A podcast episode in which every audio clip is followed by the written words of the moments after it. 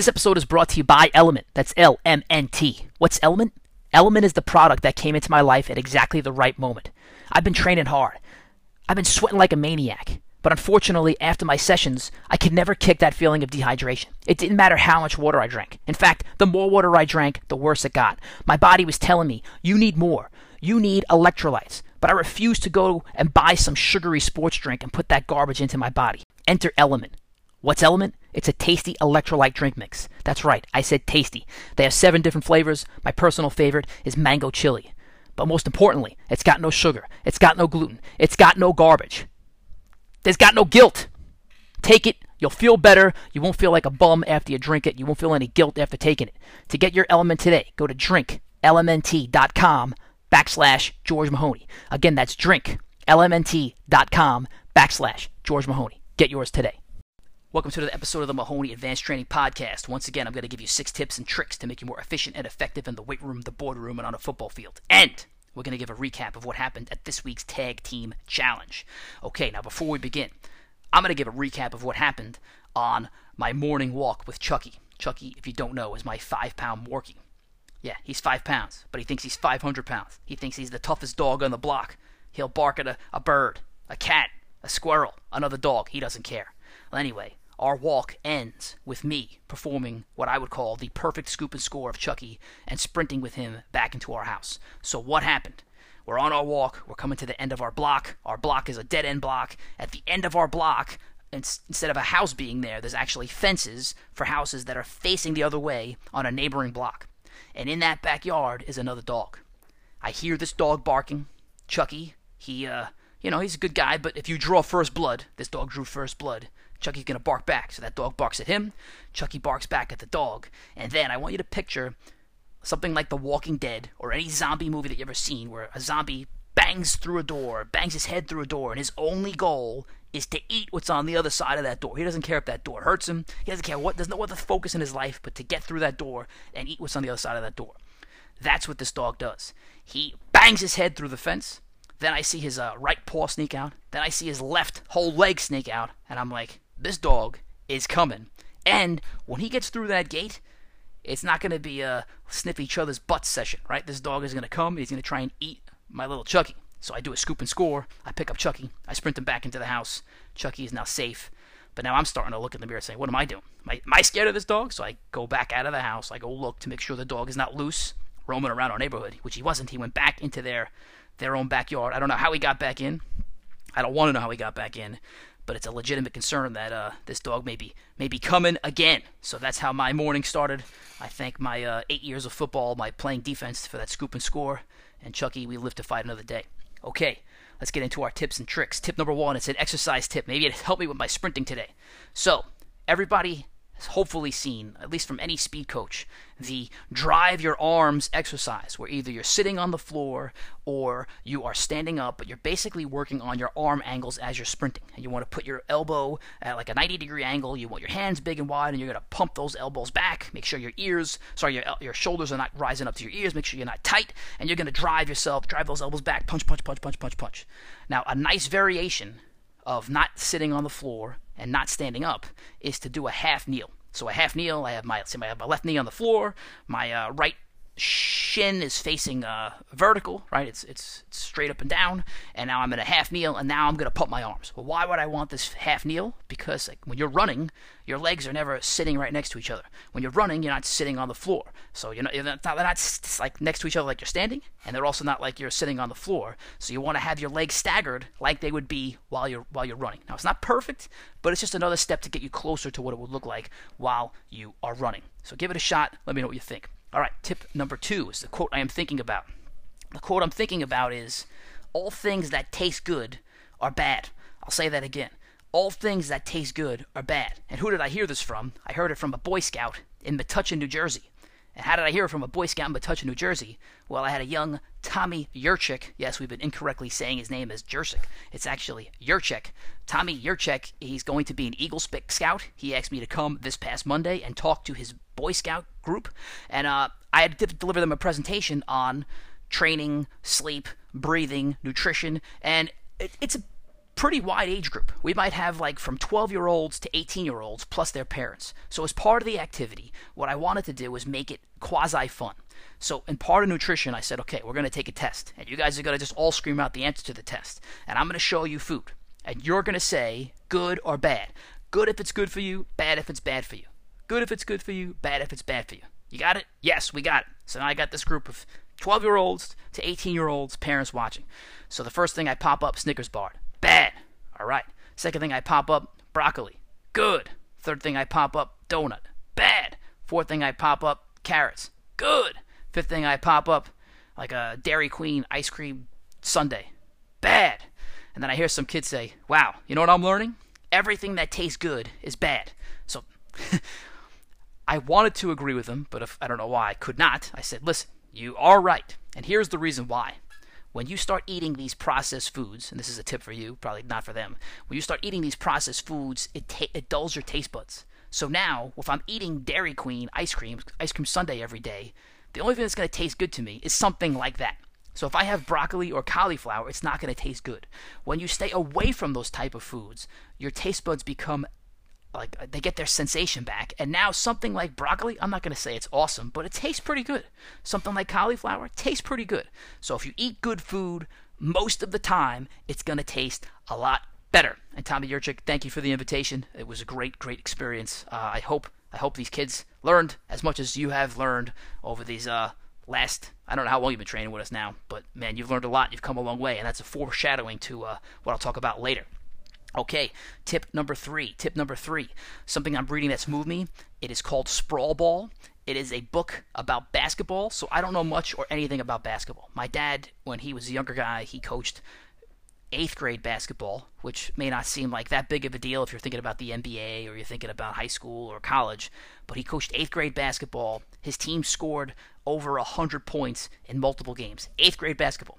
Go to an eighth grade basketball game right now. They're probably scoring 30. His team scored hundreds, 100 points in multiple games. They won the New York State Championship. So I don't know much about basketball.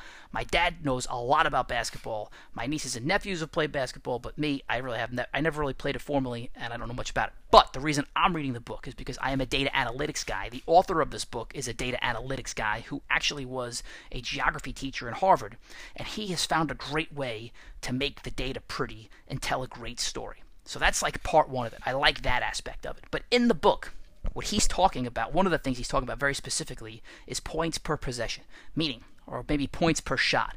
So every time that Stephen Curry takes a shot, what are the what's the average amount of points that he's going to get from that shot? So let's just keep it simple. Let's say he takes two shots in one game.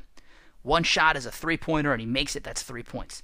The second shot he misses, it's a three pointer, it's zero points. So you could say easily 3 divided by 2 is 1.5. So every time Stephen Curry takes a shot, it's worth 1.5 points. Well, why does that matter?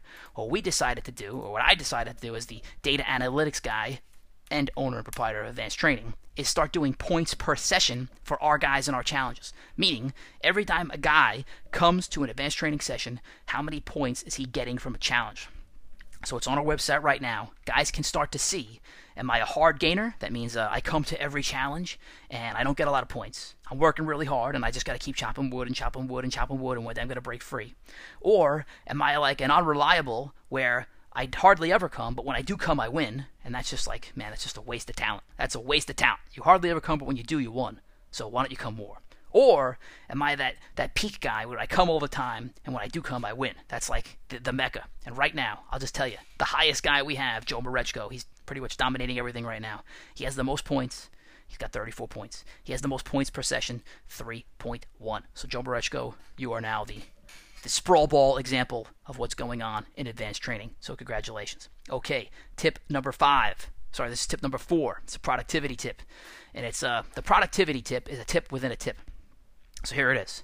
So the productivity tip is never optimize a process that should not exist. I'll say that again. Never optimize a process that should not exist. It's a big waste of time. So here's a process. This is the tip within a tip.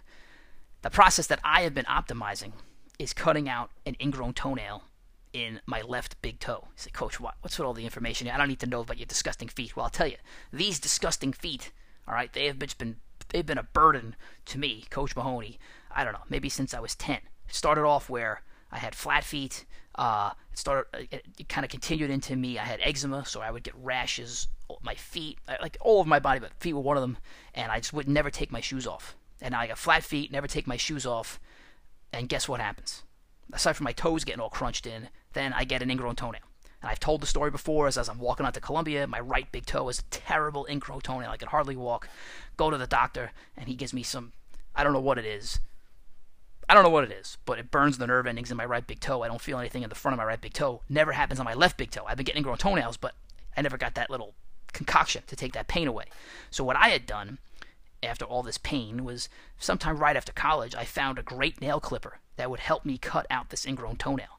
So rather than getting it fixed, I would just cut it out once a week. And I would basically do a medical procedure on myself once a week. Having said that, now that I am wearing these Xero Shoes with the big wide toe box, guess what? I have not had an ingrown toenail in a month. That's it. So, not only do I feel better, now I no longer have to waste the time with this medical procedure on myself, which is probably unhealthy and unsanitary. I'm feeling so much better. So that is the tip within a tip. Never optimize a process that doesn't need to exist. I'm going to wrap this up because we're getting a little too far into this with uh, something I am experimenting with, and I'm experimenting with this in advanced training. It is allowing one of the tag teams, I won't say which one, but one of the tag teams to come up with their own challenge for the week. So this whole season, I've been coming up with the challenges myself. I've been coming up with the tag team, with the individual challenge. Last week, I told Joe Shalacy's team, you guys can come up with the tag team challenge. So this is what I'm experimenting with, and now we're going to segue into what happened at this weekend's tag team challenge. So Joe Shalacy's team, it's got super smart guys. Unfortunately, they can't add. So I talked about this last week, how they screwed up a random weight load challenge and just could not add 155. Like they could not get 155 pounds on the sled. Anyway, this week, because of how horrible they did last week, I said, okay, you guys come up with a challenge. So it's got Shalacy, it's got Carroll, it's got Hesdra, it's got Cortese. It, I'm probably missing somebody right now. Oh, it's got Weintraub. Like all smart guys, work with numbers. What do we got?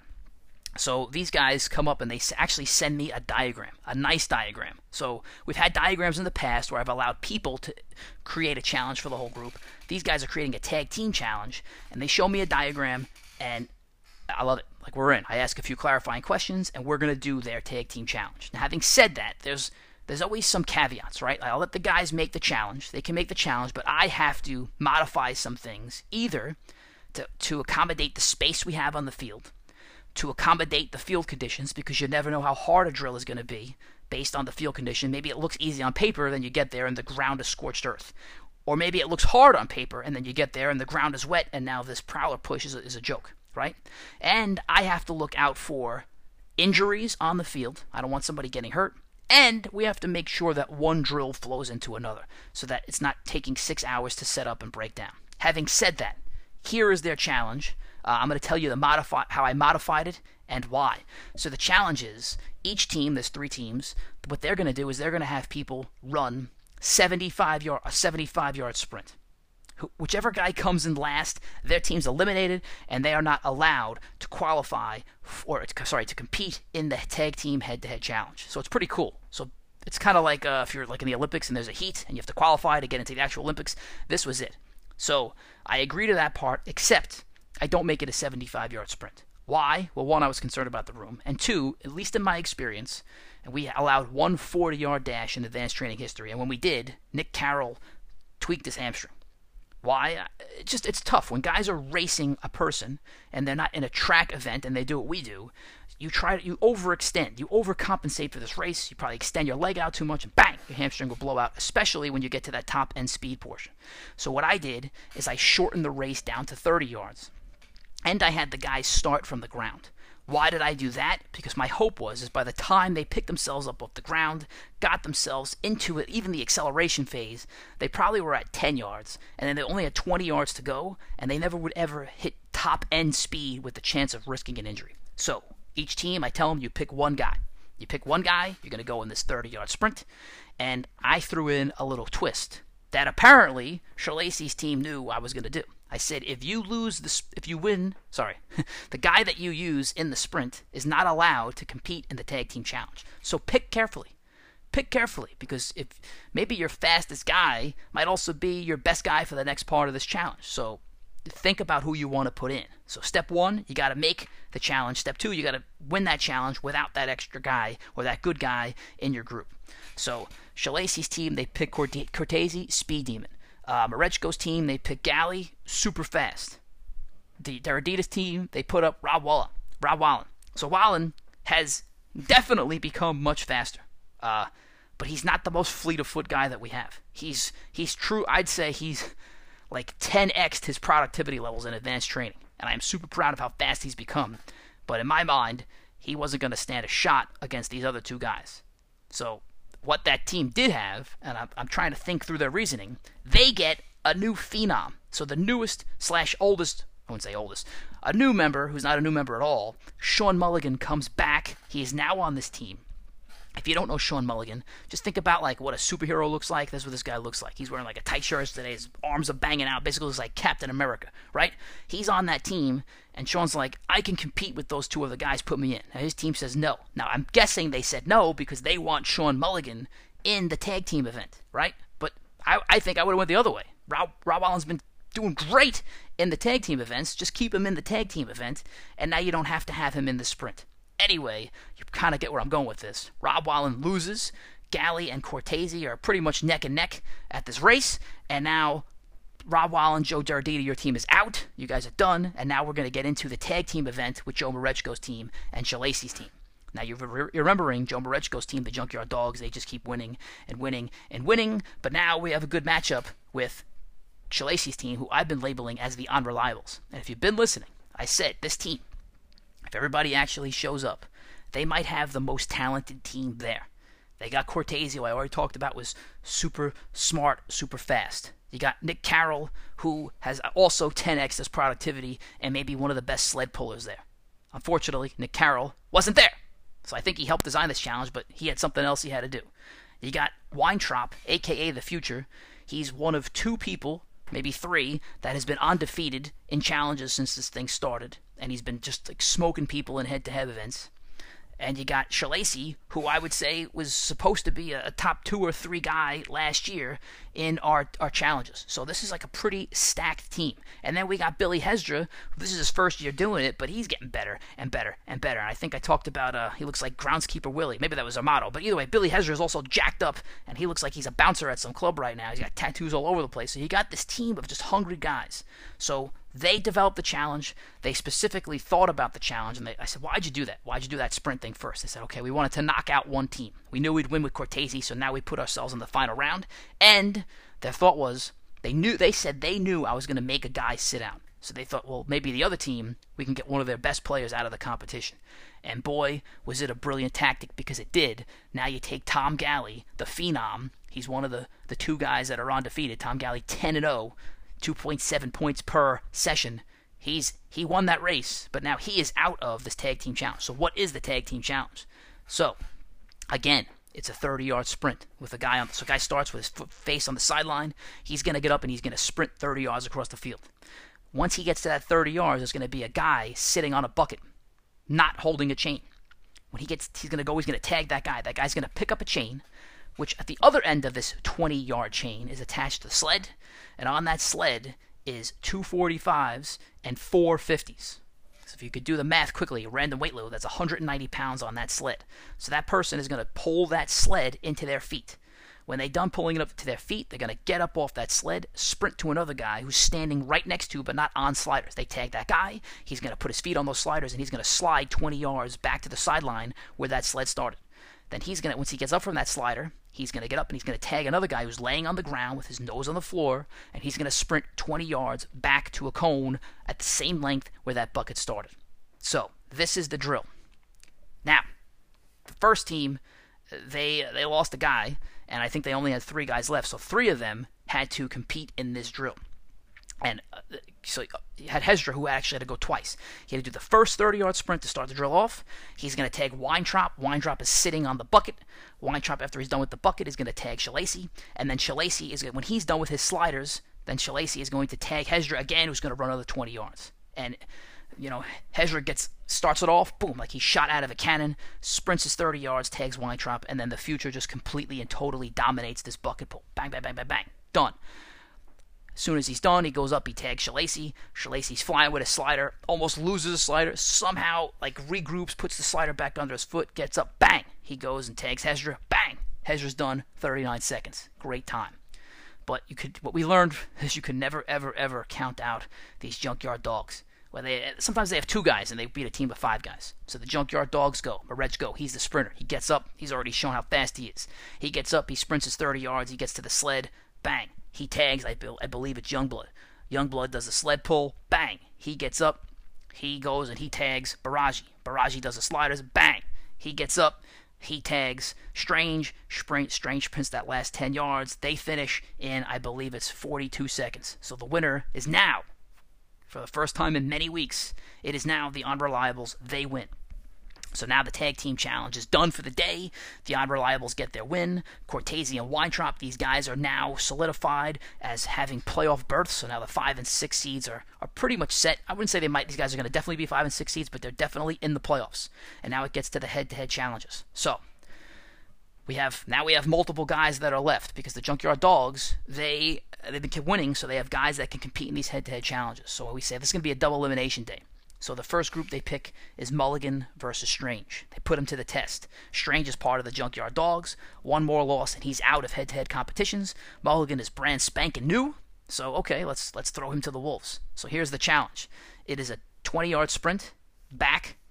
Sorry, it's a 20-yard sprint. and you're gonna make a sharp left, and you're gonna do the same exact seated sled pull drag that was just done at the tag team event. And then you're gonna after you're done, you're gonna sprint over to sliders, which are about five yards away, and you're gonna slider 20 yards. That's the drill. So Strange goes first, and look, this guy, he when he first started training with us, with us, he was absolutely terrible at sliders. He like was puking profusely at like a 10 yard slider. So I was like, this, I don't know if he's gonna make it. Like how, I don't know if he's gonna actually finish this drill. He's a big dude. He's an extremely gifted dude. He's got great feet. He's a great basketball player, but he's big. So how, is he gonna finish these 20 yard sliders if he's been puking before this? Uh, anyway, he did awesome. Like I think most impressive thing I saw all day was how great Strange did. He finishes in 57.5 seconds. Now, I'm going to skip to the punchline because Captain he's going against Captain America and Captain America gets it in 46.8 seconds. Sorry, 0.2 seconds with a 2 second penalty because he knocked over my cone, so he gets it in 48 seconds. You say, "Yeah, Strange got smoked." In a way, he got smoked, but this is it's a more of Strange versus Strange than Strange versus Mulligan. And for Strange, the fact that he did it in under a minute, and he finished those sliders without puking, without whining. He did puke afterwards, but he finished, and he finished strong. It wasn't like he was laying on the floor and couldn't get back up uh, during the drill. Like he, he did great. So I'm starting to think that this guy is going to become a massive contender once he is consistent in his showing up and in his training. Once he gets there, he's got the the the God given gifts to be great. It's just a matter of what he's going to do with it. And that was a big step for me, uh, to like in terms of believing in him, what he can do. I think it was a big step for him. Another side note is after this was done, we had we worked on some powerpoints. And Strange, one of the things he did, this is again after being smoked from that event, he had to throw a, a do a reverse med ball overhand throw, and he threw the ball 15 yards. So that's the second highest of anyone in our the 17 guys in advanced training. That's the second highest yardage of anyone. So he's got the power. Now it's just a matter of does he have the will to keep showing up over and over again and keep driving down these numbers. So Mulligan comes first day first day at advanced training or first day back at advanced training, one session, one win. Now he's got three points. This guy's hoping he could sneak into the playoffs either with some team wins or some individual wins. But right now he's currently a uh, one and zero. Oh. So good job, Mulligan. Welcome back. Then we get to the next head-to-head challenge. So they pick Joe Marechko, that is our point leader, the number one seed, and they put him against the young Tommy Yurchik. And then we say, all right, who do you want to go first? They pick Marechko. So Marechko goes, and uh, he just does great. He finishes in 44.8 seconds. 44.8 seconds. So, you know, as fast as uh, Captain America, Sean Mulligan was, Marechko beats him in two seconds. He beats. He has two seconds on this guy, and every obviously every second matters. So I'm like, okay, this is this should probably be an easy win for Marechko because he's going against Youngblood. Youngblood has never really done anything this long by himself because his team's mostly been winning. He's had a couple of head-to-head challenges, but they've never been this long. So Youngblood goes, and I know Marechko's faster than him, but Youngblood is starting to completely and totally smoke the sled pull, and now it's becoming interesting. Right? Youngblood is smoking the sled pull. So Marechko, he had him on the sprint, but Youngblood smokes him on the sled pull. Similar to last week where Youngblood uh, had lost the sprint to Cortese, but now he smoked him on the prowler push. So Youngblood smokes the sled pull, he gets to the sliders, and he's struggling a little bit, but he's pretty much going at the same pace Marechko was. They're like second for second. He's on pace to beat Marechko. So Marechko got 44.8. I see Tommy's feet crossing the line at about 42 seconds. But it's not when your feet crosses the line at advanced training. It's when your full body crosses the line at advanced training. And he get he gets his knees through the line. He gets his hips through the line. Gets his shoulders through the line. And then he kind of just very slowly, very very slowly stops and pulls himself up. And because he does that, he loses by one second. If he just went full body through that line, if he slid through that line, he probably beats Marechko by a by a second, but he ends up losing by a second. He actually took about two seconds to get his it's a long body, but it was a long tired body that he just if he kept pushing himself through that line, he would have won. And then he would have won. He not only would have won, he would have given Marechko his second loss, so he would have been out of these head-to-head challenges. And because this was Jurchek's second loss, he is now out of the head-to-head challenges. So that that's a big two seconds. That two seconds means a lot. So I told Tommy, if you just finished through, you would have won. And he looked like he was heartbroken. So after the training, I said, Tom, listen, this might be the best thing that ever happened to you. Because I'm going back to, I believe it was the tough man of, uh, maybe it was 2018. Let me look for the results right here. Might have been 2018. Nope. Might have been 2019. Give me a second, people. I'm looking up the numbers right now. It was the tough man of 2019 where Joe Trunzo was he finished the tough man and he basically did something similar, not the same, that Jurchek did. He finishes with sliders and he doesn't go full body through the line. And he loses the tough man event by not one second, by 0.2 seconds. And it haunted him. It haunted him for two years, where he ended up winning the tough man in 2020 and 2021. So two years in a row after that, he won the tough man because he lost that tough man in 2019. So young blood, Jurchek. Let's see what you're gonna do because that was a that's a big event, man. You're going head to head with the number one seed. You're a young guy. You're the only college guy we got in the pro. Sorry, the only high school guy we got in the program right now. You're going against a veteran who's been dominating, and you lose to yourself. The question is, how are you going to respond? All right, people. That is this week's wrap up. Wish Chucky luck on his next walk. Talk to you soon. This episode is brought to you by Xero Shoes, a company that is perfectly named. Why? Because when you're wearing their shoes, you feel like you're walking around completely and totally barefoot aka like you're not wearing any shoes, aka like you are wearing zero shoes. Now, we've all heard the benefits of barefoot training, but who wants to walk into a gym without any shoes on your feet? First of all, it's gross, and second of all, it's disgusting. Now, the other benefits of Xero Shoes is not only are they functional, but they're also fashionable. So you've seen many a time people walk in the gym with these minimalist shoes and they look like a freak.